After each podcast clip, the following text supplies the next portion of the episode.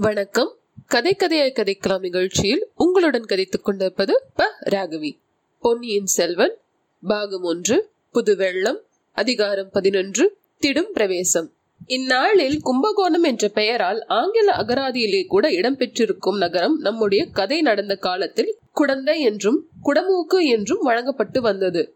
புண்ணிய ஸ்தல மகிமையின்றி குடந்தை சோதிடராலும் அது புகழ் பெற்றிருந்தது. குடந்தைக்கு சற்று தூரத்தில் தென்மேற்கு திசையில் சோழர்களின் இடைக்கால தலைநகரமான பழையாறை வானை அளாவிய அரண்மனை மாடங்களுடனும் ஆலய கோபுரங்களுடனும் கம்பீரமாக காட்சி அளித்துக் கொண்டிருந்தது. பழையாறை அரண்மனைகளில் வசித்த அரச குலத்தினர் அனைவருடைய ஜாதகங்களையும் குடந்தை சோதிடர் சேகரித்து வைத்திருந்தார்.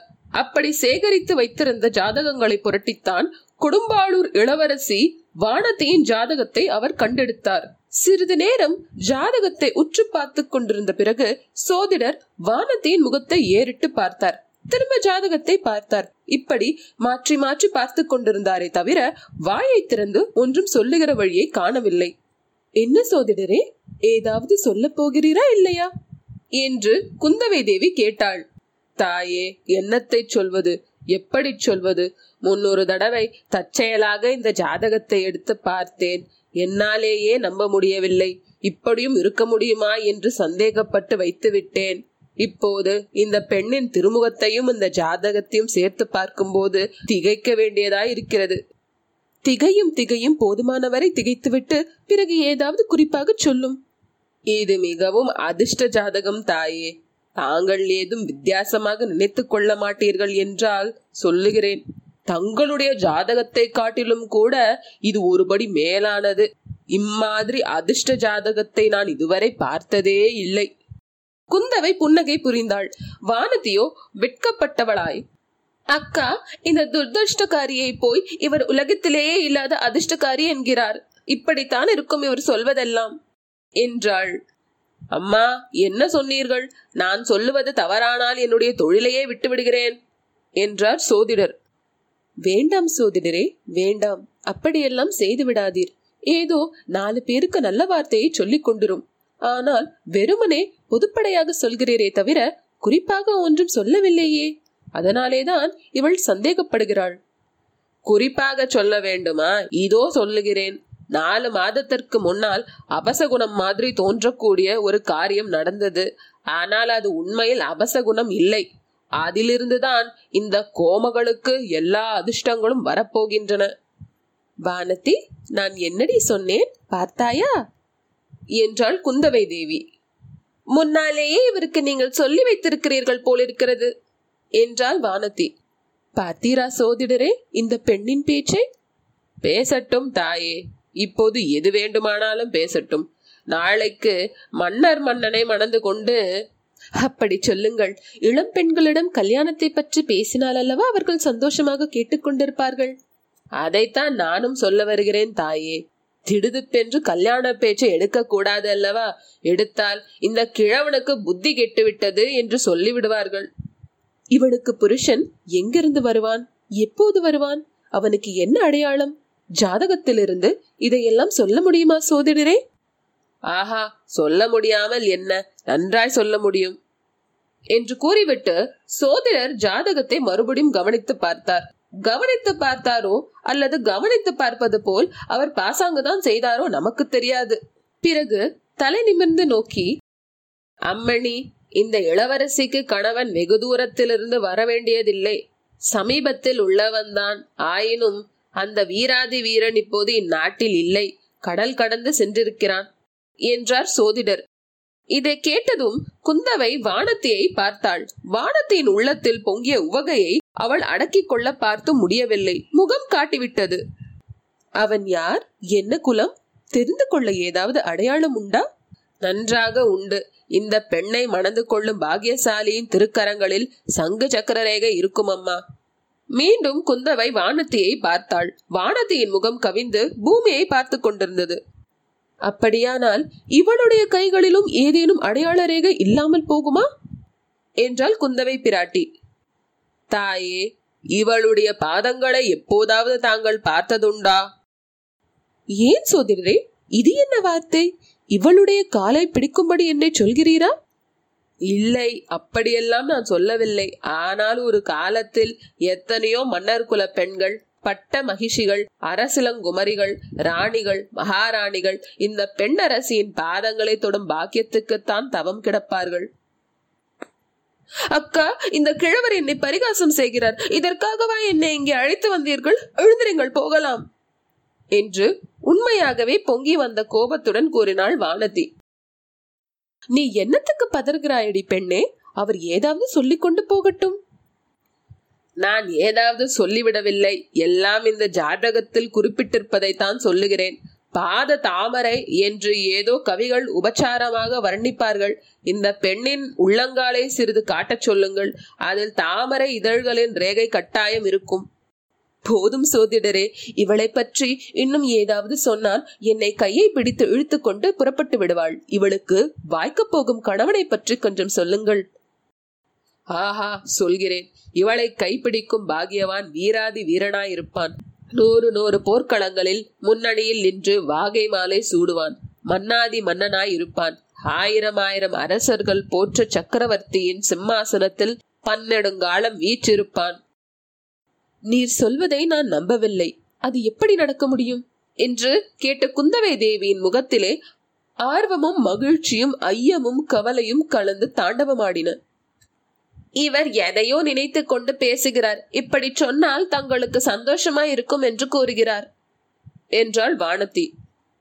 இன்று நீங்கள் நம்பாவிட்டால் பாதகமில்லை. ஒரு காலத்தில் நம்புவீர்கள். அப்போது இந்த ஏழை சோதிடனை மறந்து விடாதீர்கள். அக்கா நாம் போகலாமா? என்று மறுபடி கேட்டாள் வானதி. அவளுடைய கரிய விழிகளில் ஓரங்களில் இரு கண்ணீர் துளிகள் எட்டி பார்த்து கொண்டிருந்தன. இன்னும் ஒரே ஒரு விஷயம் சொல்லிவிடுகிறேன். அதை கேட்டுவிட்டு புறப்படுங்கள். இந்த இளவரசியை மணந்து கொள்ளப் போகும் வீரனுக்கு பற்பல அபாயங்களும் கண்டங்களும் ஏற்படும். பகைவர்கள் பல உண்டு. ஐயோ! ஆனால் அவ்வளவு அபாயங்களும் கண்டங்களும் முடிவில் பறந்து போகும். பகைவர்கள் படுநாசம் அடைவார்கள். இந்த தேவியை அடையும் நாயகன் எல்லா தடைகளையும் மீறி மகோன்னத பதவியை அடைவான் தாயே. நான் வயதானவன் ஆகையால் உள்ளதை ஒளியாமல் விட்டுச் சொல்கிறேன். இந்த பெண்ணின் வயிற்றை நீங்கள் ஒரு நாள் பாருங்கள். அதில் ஆளிலே ரேகைகள் இல்லாவிட்டால் நான் இந்த சோதிர தொழிலையே விட்டு விடுகிறேன் ஆளிலையின் ரேகையில் என்ன விசேஷம் சோதிடரே?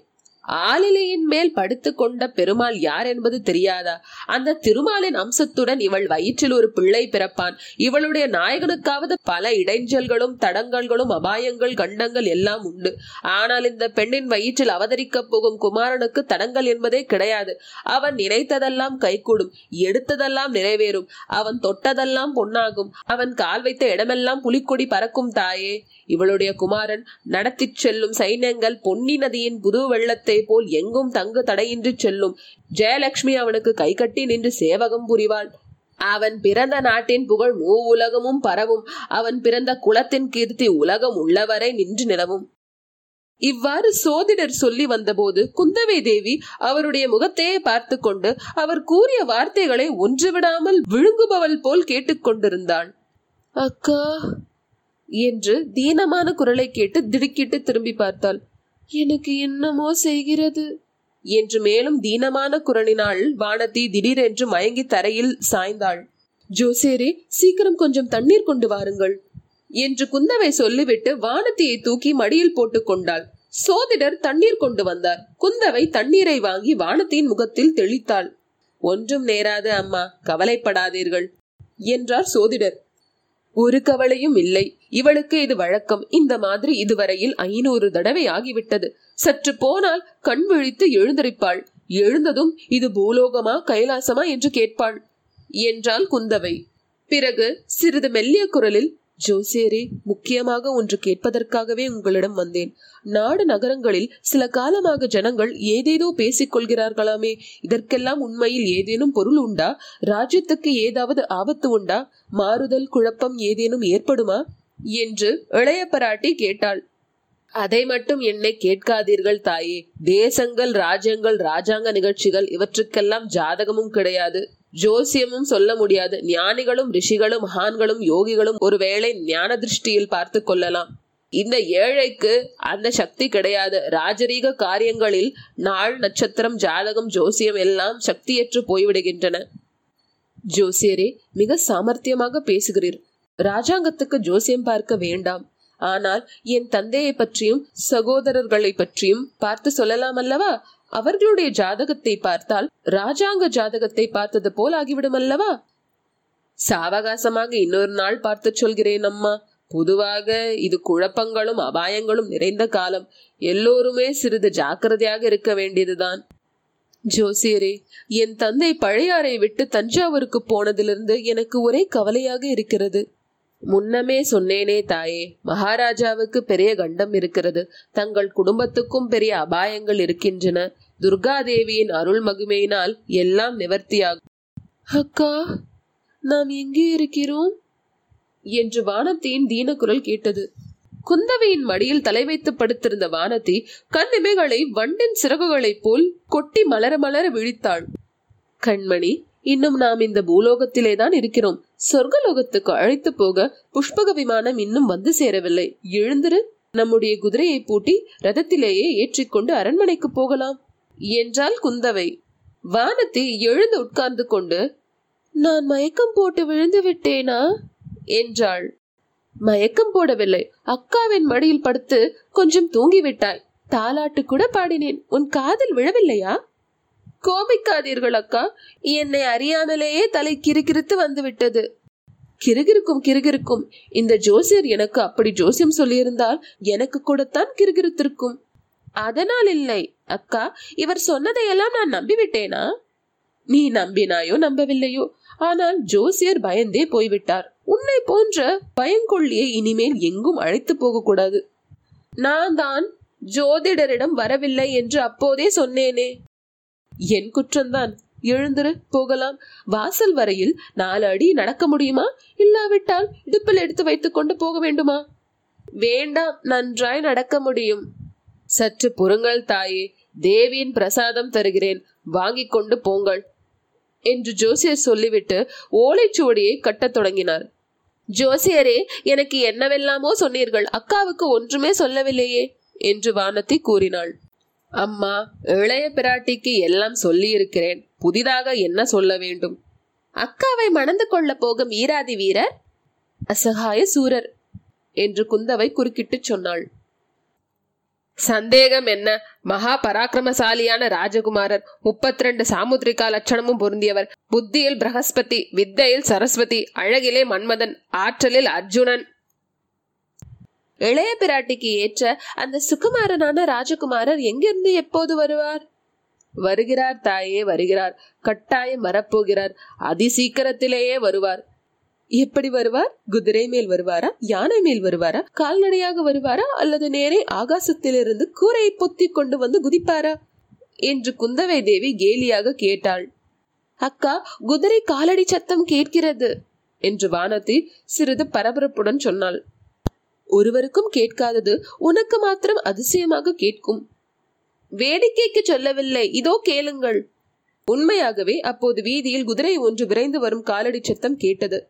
குடந்தை பட்டத்தின் வீதிகளில் குதிரை போகாமலா இருக்கும் என்றாள் குந்தவை. இல்லை இங்கே வருகிறது மாதிரி தோன்றுகிறது.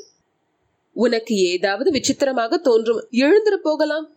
இச்சமயத்தில் அந்த வீட்டின் வாசலில் ஏதோ குழப்பமான சத்தம் கேட்டது. இதுதானே ஜோசியர் வீடு? ஆமாம் நீ யார்? ஜோசியர் இருக்கிறாரா? உள்ளே போகக்கூடாது. அப்படித்தான் போவேன். விடமாட்டேன். ஜோசியரை பார்க்க வேண்டும். அப்புறம் வா அப்புறம் முடியாது. எனக்கு மிக்க அவசரம். அடே அடே நில் நில். ச்ச விலகிப்போ தடுத்தாயோ கொன்று விடுவேன். ஐயா ஐயா வேண்டாம். உள்ளே போக வேண்டாம். படார் என்று வாசற் கதவு திறந்தது. ஒரு வாலிபன் உள்ளே திடுமர வேஷமாக வந்தான். அவனை பின்னாலிருந்து தோள்களை பிடித்து இழுக்க ஒருவன் முயன்று கொண்டிருந்தான். வாலிபன் திமிரிக்கொண்டு வாசற்படியை கடந்து உள்ளே வந்தான்.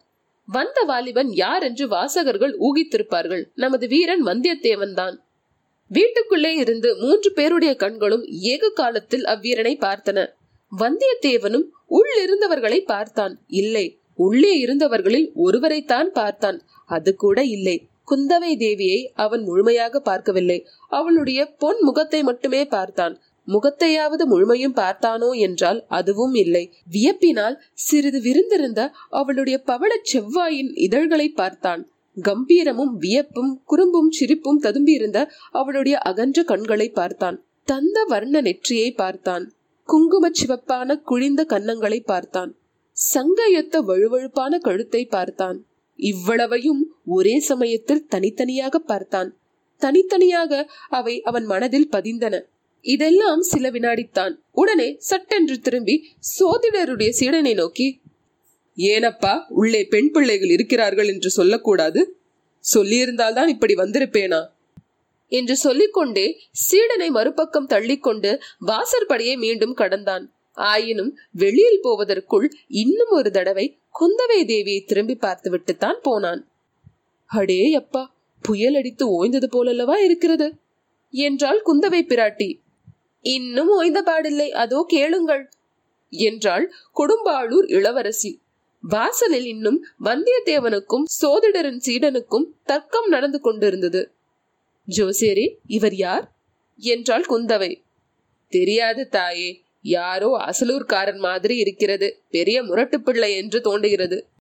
குந்தவை எதையோ நினைத்துக்கொண்டு கலகலவென்று சிரித்தாள். எதற்காக அக்கா சிரிக்கிறீர்கள்? எதற்காகவா? எனக்கு வரப்போகும் மணவாளன் குதிரையில் வரப்போகிறானா? யானையில் வரப்போகிறானா? அல்லது கூரை வழியாக வந்து குதிக்கப் போகிறானா? என்று பேசிக் கொண்டிருந்தோமே அதை நினைத்துக் கொண்டு சிரிக்கிறேன். வானத்திற்கும் சிரிப்பு தாங்க முடியாமல் வந்தது. இருவருடைய சிரிப்பும் கலந்து அலை அலையாக எழுந்தது. வெளியில் எழுந்த சச்சரவு சத்தம் கூட இந்த இரு மங்கையரின் சிரிப்பின் ஒளியில் அடங்கிவிட்டது. சோதிடர் மௌன சிந்தனையில் ஆழ்ந்தவராய் அரசகுமாரிகள் இருவருக்கும் குங்குமம் கொடுத்தார். பெற்றுக்கொண்டு இருவரும் எழுந்தனர். வீட்டுக்கு வெளியில் சென்றனர். சோதிடரும் கூட வந்தார். வீட்டு வாசலில் சிறிது ஒதுங்கி நின்ற வந்தியத்தேவன் பெண்மணிகளை பார்த்ததும் மன்னிக்க வேண்டும். உள்ளே பெண்கள் இருக்கிறார்கள் என்று இந்த புத்திசாலி சொல்லவில்லை. ஆகையினால்தான் அப்படி அவசரமாக வந்துவிட்டேன் என்று உரத்த குரலில் சொன்னான். குந்தவை மலர்ந்த முகத்துடன் குறும்பும் கேலியும் மிடுக்கும் ததும்பிய கண்களினால் வந்தியத்தேவனை ஒரு தடவை ஏறிட்டு பார்த்தாள். ஒரு வார்த்தையும் மறுமொழி சொல்லவில்லை. வானத்தையே ஒரு கையில் பிடித்து இழுத்துக்கொண்டு ரதம் நின்ற ஆலமரத்தடியை நோக்கி சென்றாள். குழந்தை நகரத்து பெண்களுக்கு மரியாதையே தெரியாது போலிருக்கிறது. ஏதடா ஒரு மனிதன் வழியே வந்து பேசுகிறானே என்பதற்காகவாவது ஒரு வார்த்தை பதில் சொல்லக்கூடாதோ? என்று வந்தியத்தேவன் இறைத்து கூறியது அவர்கள் காதில் விழுந்தது. ரதத்தில் குதிரையை பூட்டி சாரத்தை ஆயத்தமாக நிறுத்தியிருந்தான். இளவரசிகள் இருவரும் ரதத்தில் ஏறிக்கொண்டதும் ரதசாரதியும் முன்னால் ஏறிக்கொண்டான். ரதம் அரசலாற்றங்கரையை நோக்கி விரைந்து சென்றது. வந்தியத்தேவன் ரதம் மறையும் வரையில் பார்த்து கொண்டு நின்றான்.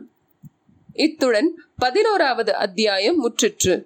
இந்த பாட்காஸ்ட் உங்களுக்கு பிடித்திருந்தால் W W W dot Facebook dot com கதை கதையை கதைக்கலாம் என்ற ஃபேஸ்புக் பக்கத்திற்கு லைக் செய்யவும். தங்களது மேலாந்த கருத்துக்களை அந்த ஃபேஸ்புக் பக்கத்தில் மெசேஜாக அனுப்பலாம். மேலும் கதை கதையாய் கதைக்கலாம் அட் ஜிமெயில் டாட் காம் என்ற அஞ்சலகத்திற்கு உங்கள் கருத்துக்களை மேலாகவும் அனுப்பலாம். நன்றி.